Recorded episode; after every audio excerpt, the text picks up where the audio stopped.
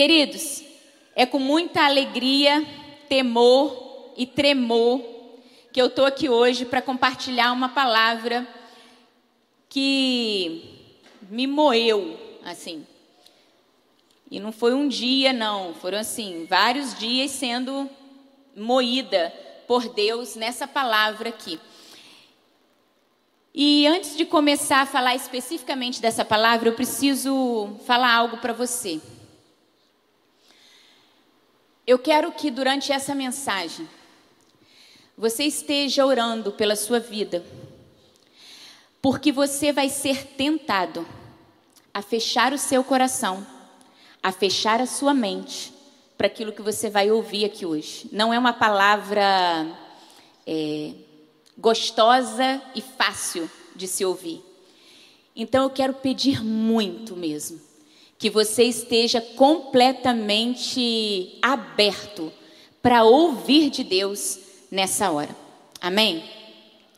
Eu quero fazer uma pergunta aqui. Quem já fez faxina em casa? Ou você já viu alguém faxinando a casa? Ou você já esteve numa casa que estavam fazendo uma faxina? Levanta a mão.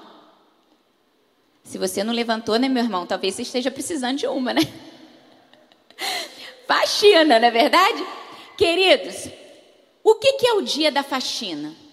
O dia da faxina é aquele dia que você para tudo, você não tem compromisso, é um dia que você não recebe visita em casa e você para tudo para poder limpar de uma maneira que você nunca limpou para arrumar de uma maneira que você nunca arrumou, porque às vezes o dia a dia vai passando e você vai fazendo aquela limpezinha básica para você sobreviver. Mas a gente tem aquele dia que é o dia da faxina. E o dia da faxina tem uma coisa curiosa, porque no dia da faxina você não se preocupa com a sua aparência. Gente, ninguém faz maquiagem, faz unha, coloca salto para faxinar. Não é verdade? Ninguém. Dia de faxina, você mete uma vaiana no pé, faz um coque no cabelo, bota aquela roupinha mais surrada e mais confortável. Por quê? Porque você não está preocupado com a sua aparência. Existe algo que você quer que é mais importante do que a sua aparência, que é a limpeza da sua casa. Você está focado, focada em limpar. Então, a maneira como você está não importa nessa hora. Você pode estar feia, mas você está fazendo um movimento de limpeza. E em toda faxina, chega aquele momento que você acha que você piorou as coisas. Porque eu, eu tenho certeza, não sou só eu, gente. Você começa a faxinar, aí você começa e vai. Querido, você tem livro, então, é um negócio assim, que você dá para tirar da estante, o livro acabou. Aí você olha aquele negócio, aí você fala assim: para que que eu fui mexer nesse negócio? Aí parece que aquele negócio não vai terminar nunca, e você é tentado a parar no meio do caminho e falar: tá bom, gente, tá bom, já deu. E às vezes você não continua até o final. Mas a perseverança da faxina é você concluir. Porque tudo pode ficar desesperado no início, mas depois, quando você conclui, você desfruta de algo assim infinitamente melhor. E eu estou falando isso tudo por quê? Porque é essa disposição para fascinar que você vai precisar ter agora. Você vai precisar ter essa disposição para ir até o final da mensagem, pedindo a Deus: limpa-me, Senhor. É essa disposição de não se preocupar com a aparência, com aquilo que Deus talvez mostre que é feio em você, porque você vai precisar nessa hora querer mais a limpeza do que a preocupação da feiura que você está vendo em você. Você vai precisar querer mais ser limpo do que aparentar estar bem nessa hora. Agora não é a hora de você estar bonitinho. Não é isso que Deus quer hoje. Deus quer hoje uma faxina. E é por isso que eu compartilho com vocês esse tema que está aparecendo aí para vocês. Na faxina de Deus, removendo pecados escondidos. na faxina de Deus, removendo pecados escondidos. Senhor, nessa hora, eu quero entregar a minha vida ao Senhor. Eu quero entregar a vida dos meus irmãos ao Senhor. Eu quero entregar esse ambiente aqui ao Senhor. Por favor, Deus, limpa-nos Queremos, ó Deus, a faxina do Senhor na nossa vida, na nossa mente, no nosso coração. Senhor, assim como nós, ó Deus, vamos arrumar uma casa e às vezes descobrimos, ó Deus, sujeiras onde a gente nem imaginava que tinha. Eu peço ao Senhor, em nome de Jesus, pelo poder do Teu Espírito, que toda sujeira dentro de nós, na nossa mente, no nosso coração, nas nossas intenções, nas nossas reações, nas nossas motivações, Senhor, sujeiras que podem estar escondidas, ó Deus, no nosso consciente, no nosso inconsciente. Pai, em nome de Jesus, nós estamos aqui nessa hora, nesse ambiente, porque queremos a limpeza do Senhor na nossa vida.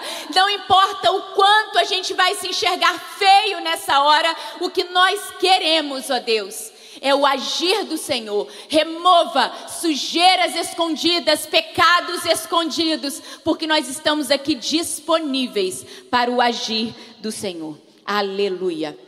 Querido Isaías 29, versículo 15, diz assim: Ai daqueles que descem as profundezas para esconder seus planos do Senhor, que agem nas trevas e pensam: quem é que nos vê?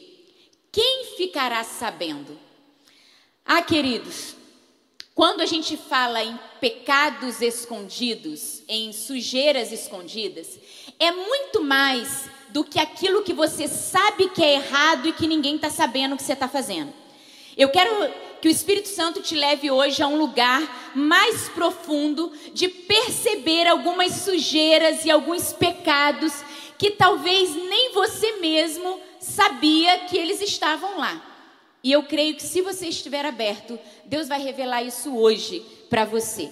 E antes é, de falar com vocês onde nós podemos encontrar pecados escondidos, eu vou compartilhar com vocês cinco pontos, cinco lugares onde nós, ou ambientes, onde nós podemos esconder pecados. Então, é uma mensagem que tem cinco pontos.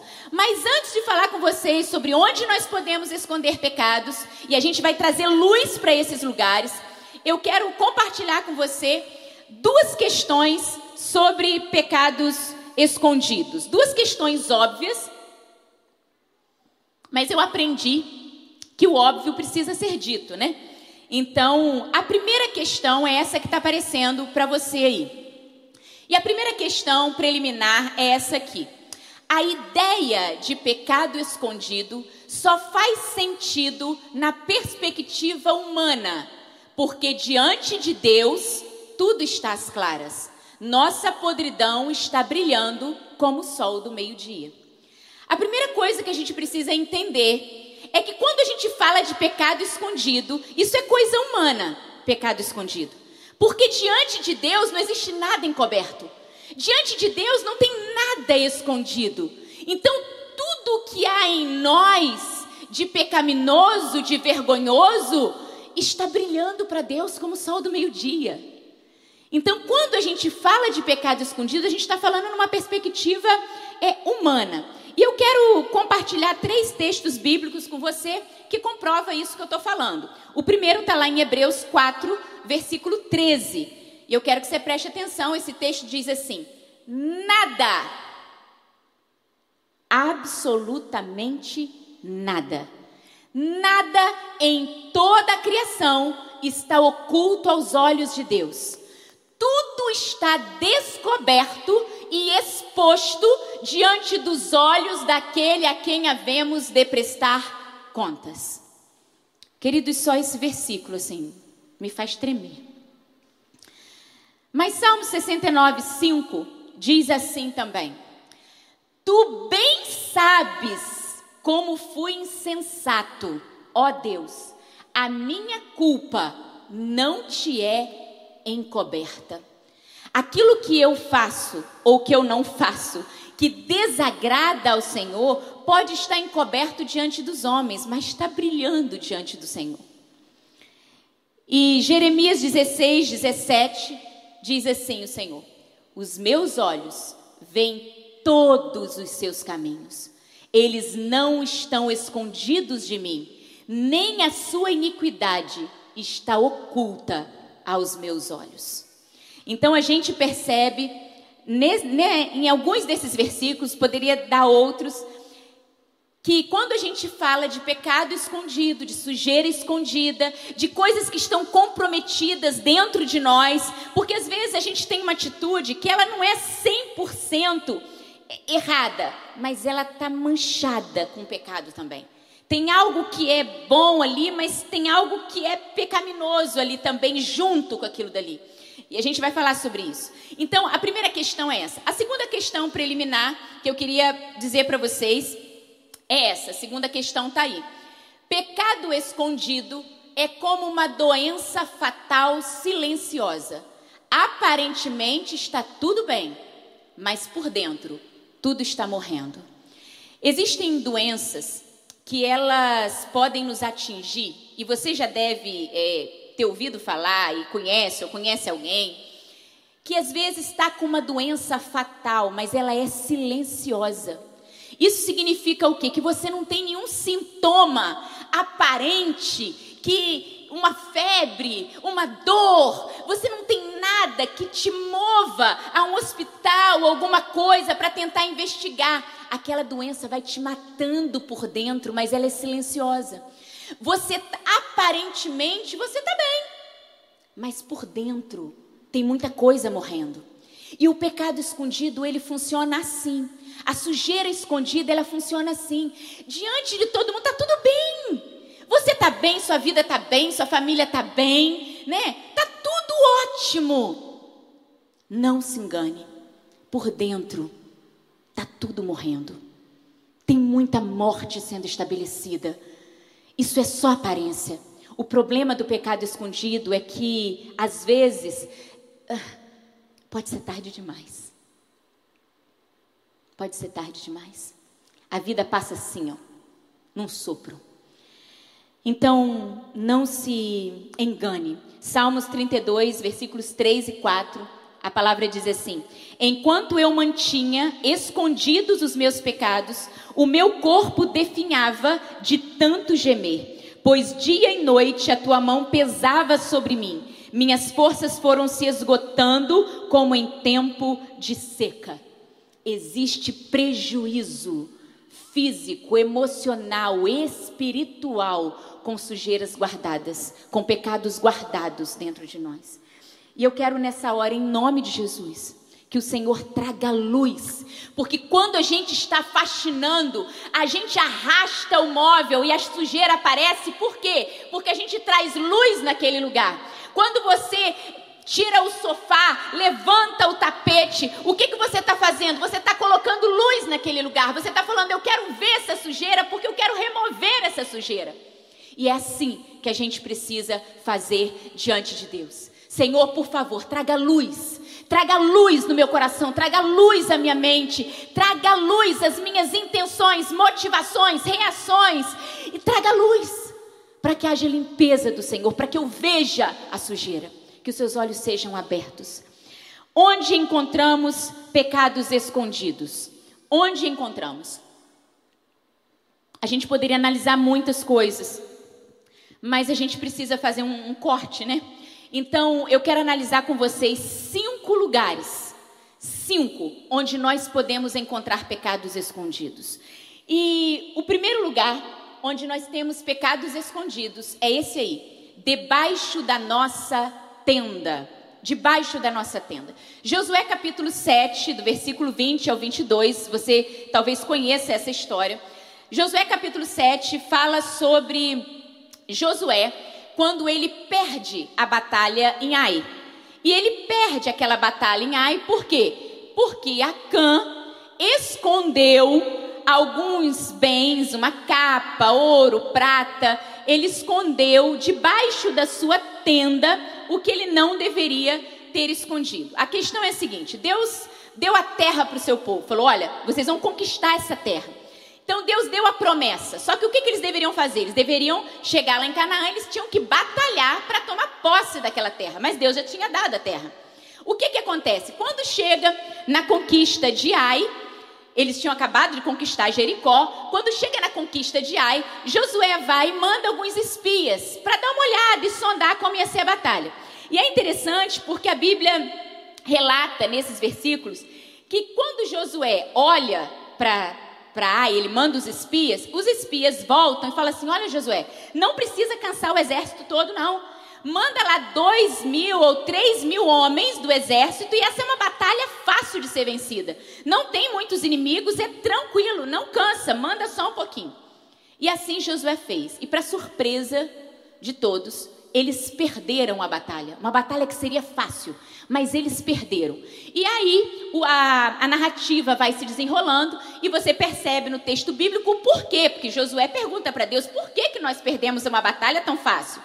E então Josué, é, Deus revela a Josué que havia pecado escondido. Acã se apossou de coisas que não poderia ter se apossado. Ele cobiçou uma capa feita na Babilônia. Deus tinha dado uma ordem para não pegar nada. Ele vai lá, pega e ele esconde isso aonde? Ele esconde debaixo da sua tenda, da sua morada. E aí, eu queria tirar a primeira lição. E a lição essa daí. Cuidado, cuidado. Você pode estar perdendo batalhas fáceis e conquistas em Deus importantes por causa de pecados escondidos dentro de casa. Quando eu falo de pecados escondidos debaixo da tenda, eu estou falando de pecados que as pessoas que convivem com a gente debaixo da nossa tenda, debaixo do nosso teto, as pessoas que estão ali no nosso lar, elas conseguem perceber. Mas as pessoas de fora não. Talvez os seus amigos aqui da igreja não, o seu líder de célula não sabe, as pessoas daqui da igreja não sabem, mas quem convive com você vê. Porque são pecados que estão escondidos debaixo da nossa tenda. Às vezes, queridos, é uma ira, uma falta de paciência com os filhos. Ninguém vê essa ira. Ninguém vê essa raiva, mas quem está morando debaixo da sua tenda percebe a raiva, a ira, a ignorância. Às vezes a gente tem agressões, agressões físicas, agressões emocionais, a gente tem agressões verbais, que não são expostos lá fora, mas estão pairando debaixo da nossa tenda. Às vezes nós temos uma série de práticas de desobediência aos pais, de murmuração, de preguiça. É, há tanta coisa que pode ser escondido dentro da nossa tenda, dentro da nossa casa. E nós estamos perdendo batalhas fáceis de serem conquistadas por pecados escondidos dentro da nossa tenda. O Senhor quer trazer luz agora mas não a luz do que acontece com você aqui. Deus quer trazer luz para o que acontece com você dentro da sua casa, para as coisas, talvez para as sujeiras, para os pecados que estão ali pairando debaixo da sua tenda. Deus quer trazer luz para esse lugar, porque é possível esconder pecados debaixo da tenda. E só quem tem acesso a esses pecados, vamos dizer assim, são as pessoas que convivem mais de perto com você. São as pessoas que estão no dia a dia, que dormem debaixo do mesmo teto que você, que dormem debaixo do mesmo teto que eu. Então, que o Senhor traga luz e que haja um quebrantamento e arrependimento sobre as nossas ações, omissões, reações, intenções, motivações de dentro da nossa casa. Mas há um segundo lugar Há um segundo lugar onde nós podemos esconder pecados. E o segundo lugar é esse daí. É possível esconder pecados em outros pecados. E eu já explico. Como é isso de esconder pecados? O primeiro você esconde debaixo da tenda, né? O segundo é esconder pecados em outros pecados é quando eu cometo um pecado na tentativa de esconder um outro pecado que eu não quero que seja revelado de jeito nenhum. Então eu, eu, cometi um pecado que eu não quero que ninguém saiba. Eu não quero que isso seja revelado de jeito nenhum. E eu estou tão obstinado, eu estou tão obstinada a esconder esse pecado aqui, que eu começo a cometer outros pecados para que esse não seja descoberto. E eu vou me atolando cada vez mais. Isso aconteceu com Davi.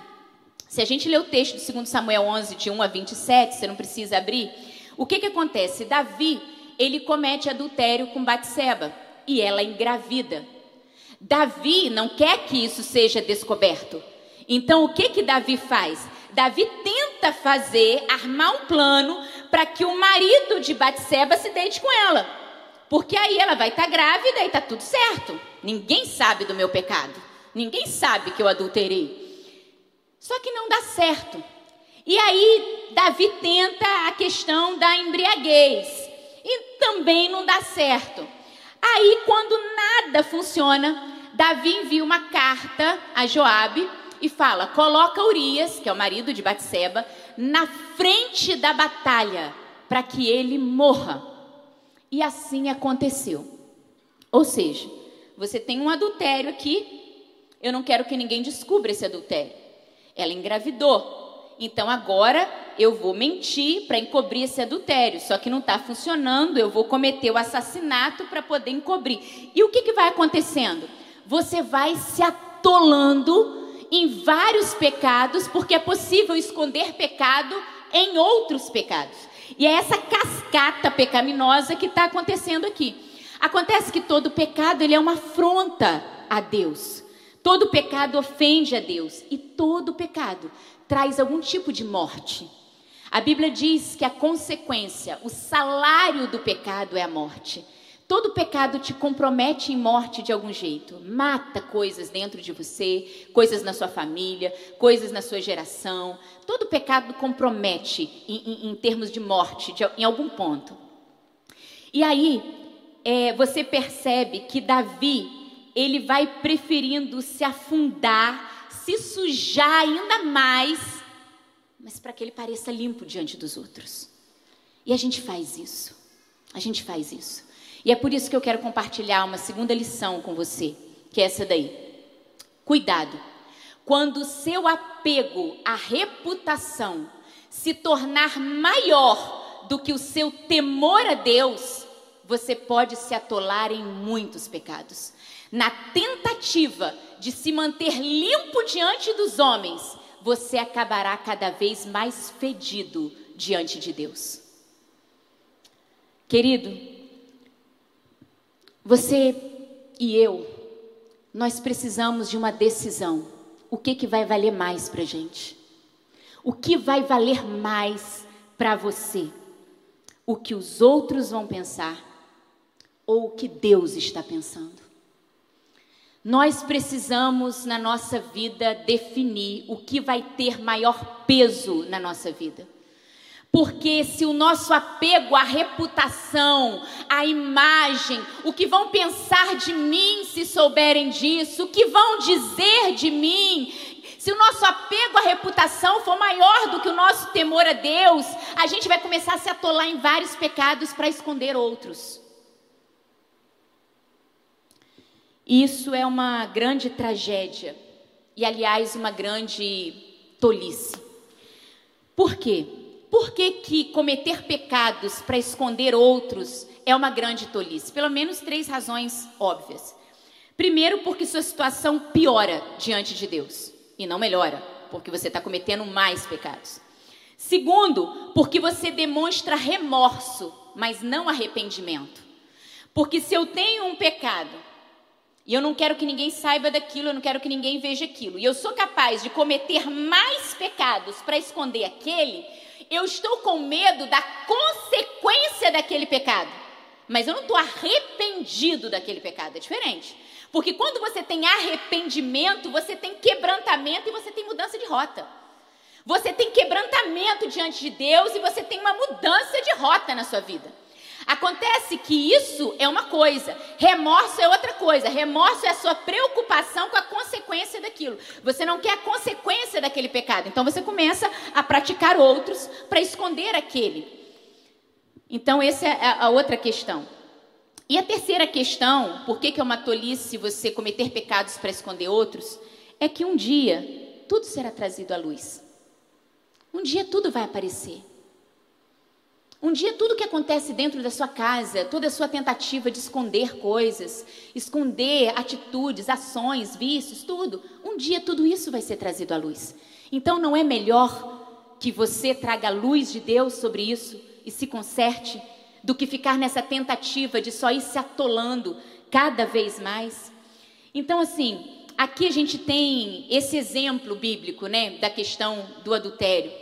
A gente poderia falar muitos exemplos assim, desde o, é, aqui tem o adultério que você engravida, aí para você esconder o adultério que engravidou, aí faz o aborto, aí agora você mata. Aí agora para esconder o aborto você mente, porque se alguém pergunta se já abortou, não, nunca abortei na vida, aí você mente. Aí depois você vai. Então é assim, é adultério, é aborto, é mentira. É... Só que às vezes a gente pensa assim, mas às vezes você tem, você pode sentir inveja você sente inveja, por exemplo, da situação financeira do seu irmão. É inveja o que você sente. Só que você camufla isso. E aí você camufla isso como? Desprezando. Você despreza a questão dos bens materiais, mas não é um desprezo porque você está desapegado. No fundo, se Deus trouxer luz, você vai ver que é inveja. E aí você despreza aquilo dali por inveja. Só que aí depois, se alguém te pergunta, você mente. Não, não é isso. É porque eu sou uma pessoa e você está mentindo para esconder o desprezo que está escondendo a inveja. Só que se Deus não trouxer luz para a nossa vida, a gente vai acreditando nos pecados que nós estamos cometendo. Ah, queridos, Aí você não gosta de alguém. Só que aí, para esconder isso, você fofoca. Fofoca. Maledicência, fala mal, provoca. Só que se aí, se alguém questiona, não, estou compartilhando. Não, querido, você não está compartilhando, você está fofocando. E aí você está mentindo para esconder a fofoca. E a gente vai se atolando e a gente não percebe. Às vezes, talvez Deus traga a luz hoje e fala assim: fecha a boca. Está saindo muita asneira. Faz um jejum de palavras. Até que você ganhe consciência de quanta podridão está saindo dos seus lábios.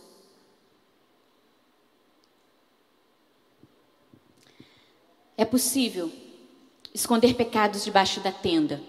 É possível esconder pecados em outros pecados. Mas existe um terceiro lugar, um terceiro ambiente onde a gente pode esconder pecados. E o terceiro lugar é esse aí, na nossa intimidade. É possível esconder pecados na intimidade. E aí eu trago o texto de Gênesis 31, 34 e 35.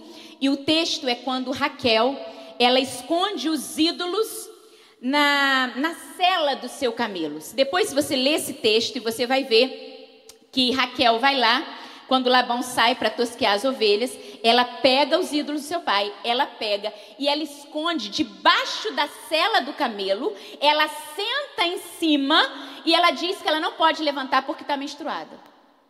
É isso que acontece, é isso, é, é ali. Ela está escondendo ali embaixo dela. E essa, essa atitude de Raquel tem várias. É, são várias as justificativas para tentar explicar o porquê que Raquel roubou, né, furtou aqueles ídolos. Há quem diga que foi por idolatria, há quem diga que foi por proteção e conselho em tempos de necessidade, há quem diga que aquilo dali servia como uma certidão de propriedade, ou seja, a pessoa que tinha aqueles ídolos poderia requerer um direito, uma parte maior na herança familiar. Enfim, independente do motivo, a questão é que ela furtou e escondeu aquele pecado na sua intimidade. Ela colocou, perceba que ela coloca na cela do camelo, ela senta em cima e fala que está menstruada. Ou seja, ela esconde aquilo num lugar que é inacessível para as pessoas. Pecados escondidos na nossa intimidade, ninguém tem acesso, só a gente.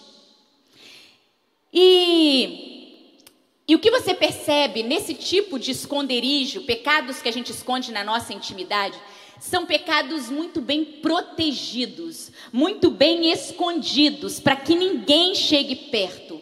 Sabe, coisas que você guarda muito escondidinho, coisas que você coloca por cima para disfarçar, sabe?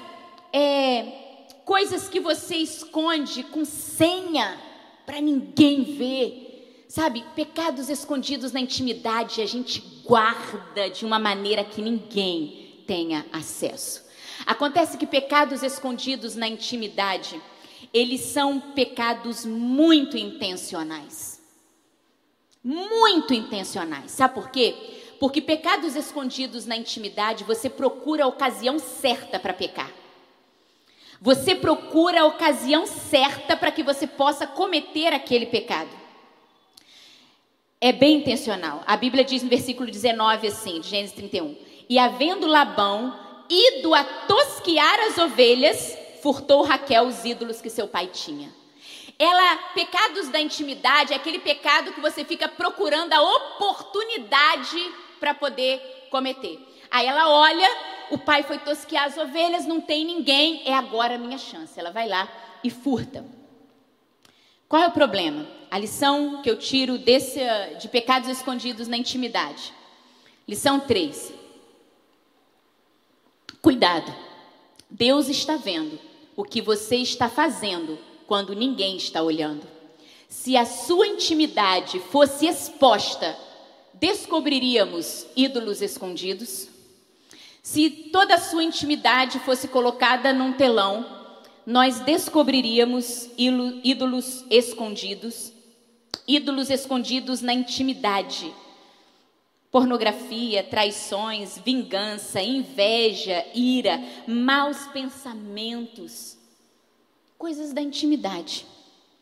Acontece que aconteceram alguns desajustes entre Jacó e Labão por conta dos ídolos que sumiram. E existem muitos desajustes acontecendo em pessoas ao seu redor por conta de pecados escondidos na sua intimidade. Você acha que ninguém tem nada com isso. Você acha que não afeta ninguém. Você acha que isso não causa dano a ninguém. Engano seu. Engano seu. Causa dano, sim. E talvez existem gerações sendo afetadas por conta desses pecados. Mas existe um quarto lugar, um quarto ambiente onde nós podemos esconder pecados. Em quarto lugar, é possível esconder pecados debaixo da terra. E eu trago o texto de Êxodo 2, versículos 11 e 12, quando Moisés, ele mata o egípcio e ele esconde o corpo na areia. Você conhece o líder Moisés, né?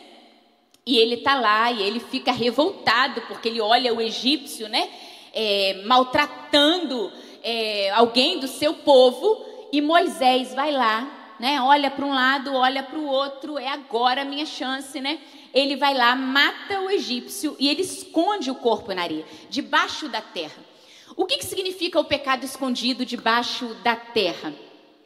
Onde a gente coloca morto? É debaixo da terra. Então, assim, teoricamente, você fala, ah, tem nada demais, ele está colocando no lugar certo, né? Acontece que existem pecados que estão escondidos no solo da aparente legitimidade. E é isso que eu quero que Deus traga luz para você. Moisés estava tomando uma atitude errada, matando um homem, mas ele tinha um motivo que fazia com que parecesse que o que ele estava fazendo não era tão errado assim. Isso acontece muito com a gente. Pecados escondidos debaixo da terra são perigosos, porque eles podem cair no senso comum. Você pode até achar que você não está fazendo nada demais. Você tem até uma justificativa plausível para esse pecado. É pecado. Mas você está dando outro nome, está botando debaixo da terra, no solo da legitimidade.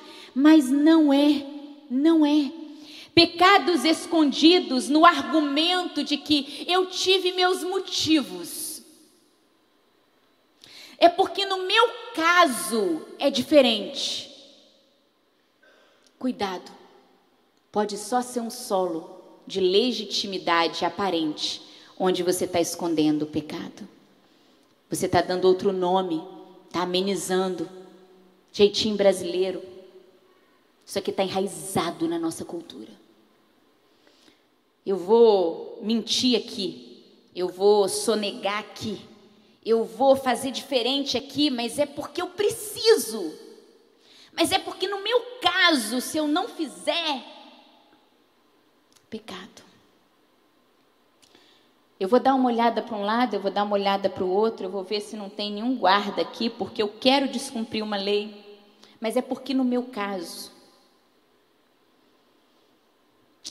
Lição 4. Cuidado. Esconder o pecado no solo da legitimidade é como jogar perfume num corpo fedido. E pecado enterrado não é necessariamente pecado resolvido.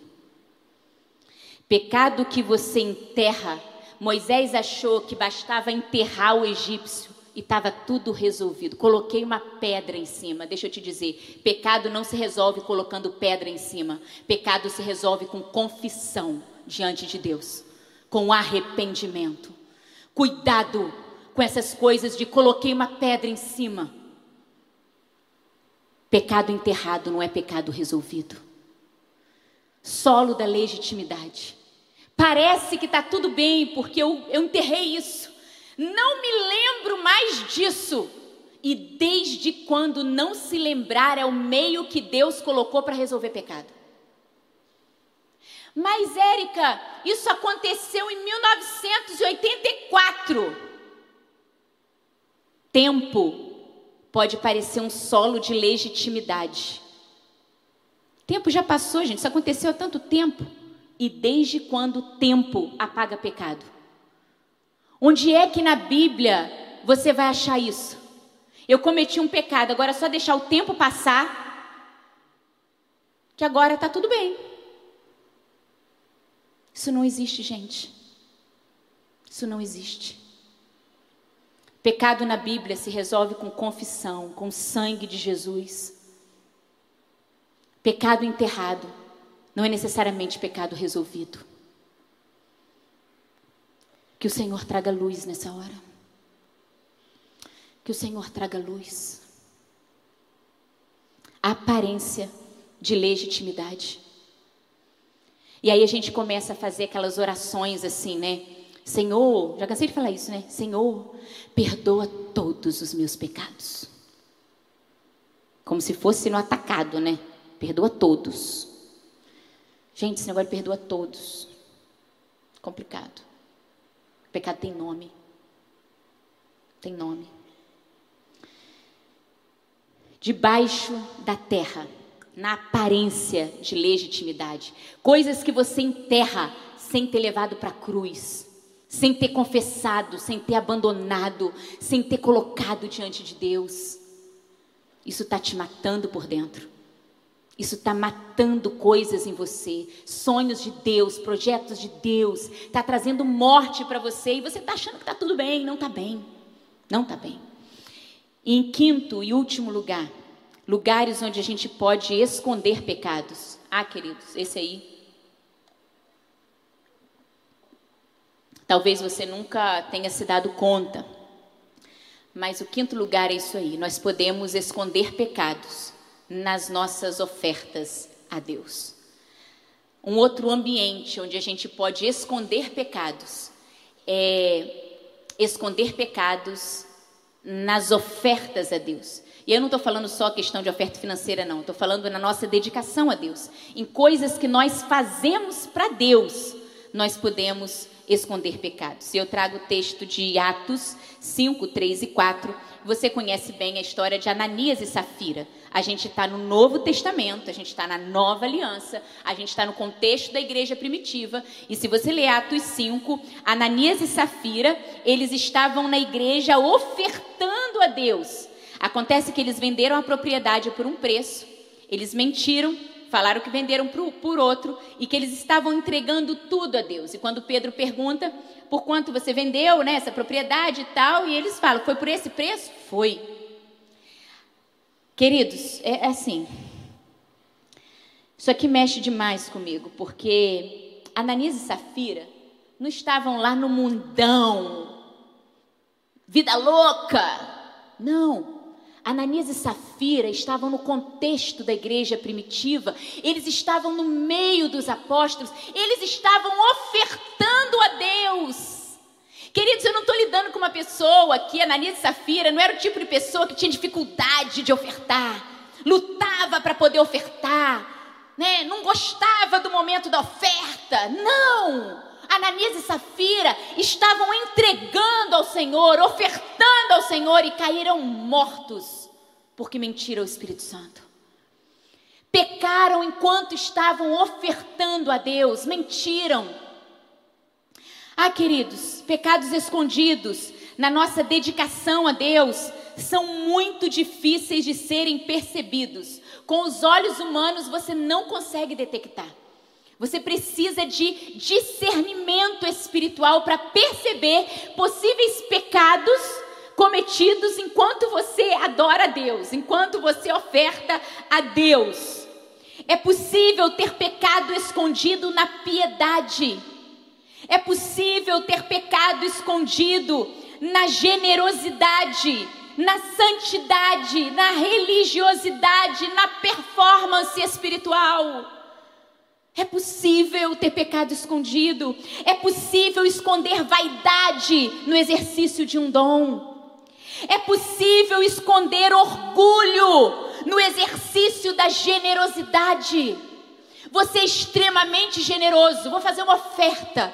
Não quero que ninguém saiba, só o pastor.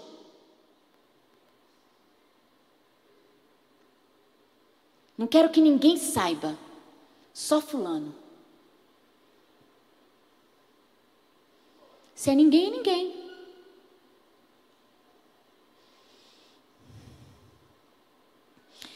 É possível esconder soberba nas disciplinas espirituais.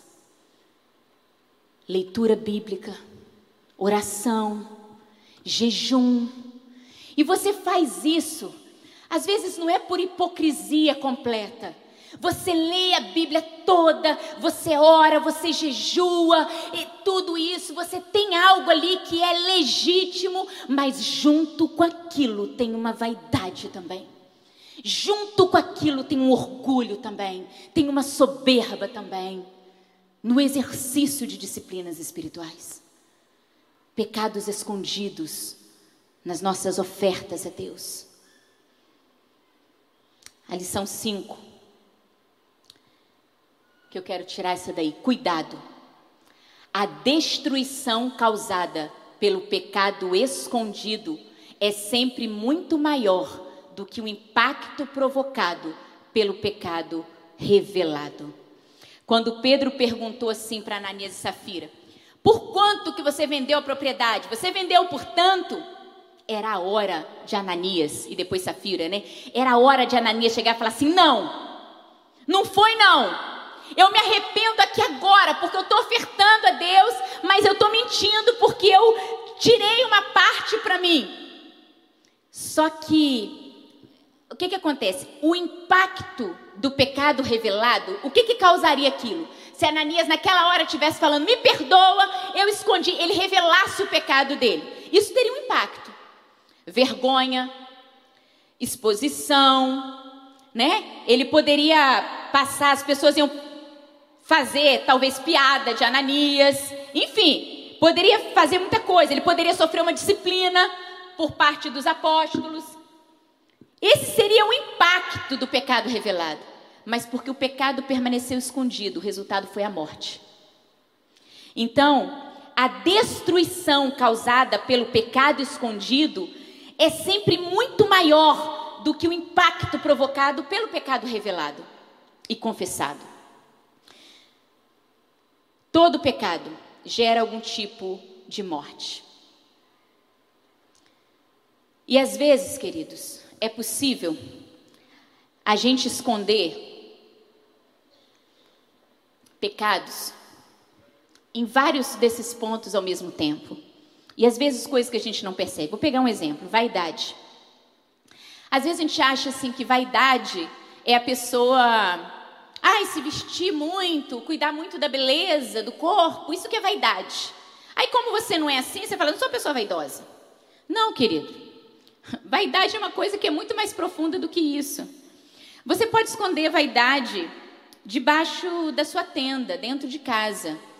Quando você sai, você sai e é até humilde, manso, humilde com as pessoas e tal, não ligo.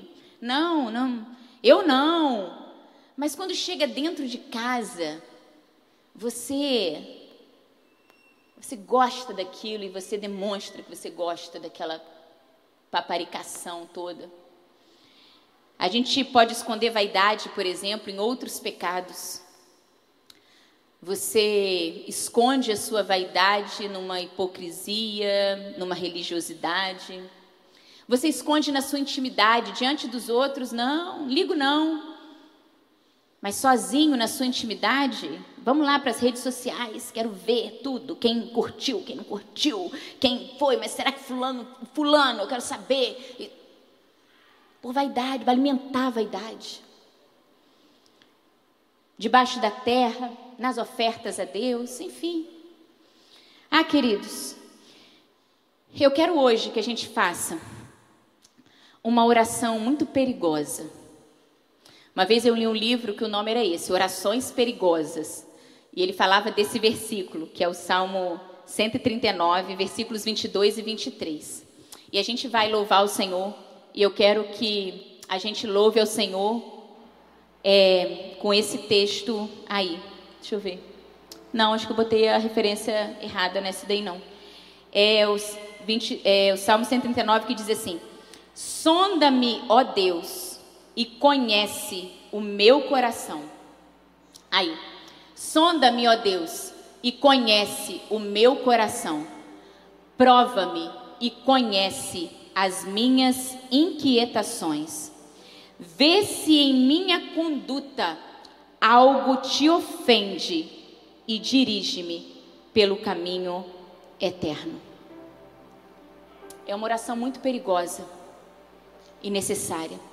A gente falar hoje para Deus, Senhor, é dia de faxina. É dia de faxina. Eu não quero uma, um paninho por cima da minha mente. Eu não quero um, um espanadorzinho no meu coração. Não. Eu quero faxina, Senhor. Eu quero que o Senhor remova toda sujeira. Sonda-me, ó Deus. Conhece o meu coração. Prova-me, conhece as minhas inquietações. Vê se em minha conduta algo te ofende. E guia-me, dirige-me pelo caminho eterno. Eu quero deixar dois versículos para a gente poder louvar o Senhor e depois a gente tirar um tempo de oração. E os dois versículos são: qual a, qual a solução, Érica? Você falou tanta coisa aí. E agora, o que, que eu faço com tanta sujeira que eu estou vendo? Qual a solução? Eu quero deixar dois versículos para você. O primeiro está lá em Provérbios 28, 13, que diz assim: Quem esconde os seus pecados não prospera, mas quem os confessa e os abandona, encontra misericórdia. E o segundo versículo, 1 João 1,9, diz assim: Se confessarmos os nossos pecados, Ele é fiel e justo para perdoar os nossos pecados e nos purificar de toda injustiça. Amém? Que Deus traga luz nessa hora para a sua vida, para a minha vida. E enquanto a gente louva ao Senhor, eu quero que você se coloque diante de Deus e peça mesmo a Deus, Senhor, venha com os teus instrumentos de limpeza nessa hora, porque eu estou confessando os meus pecados. E eu quero a limpeza do Senhor. Amém?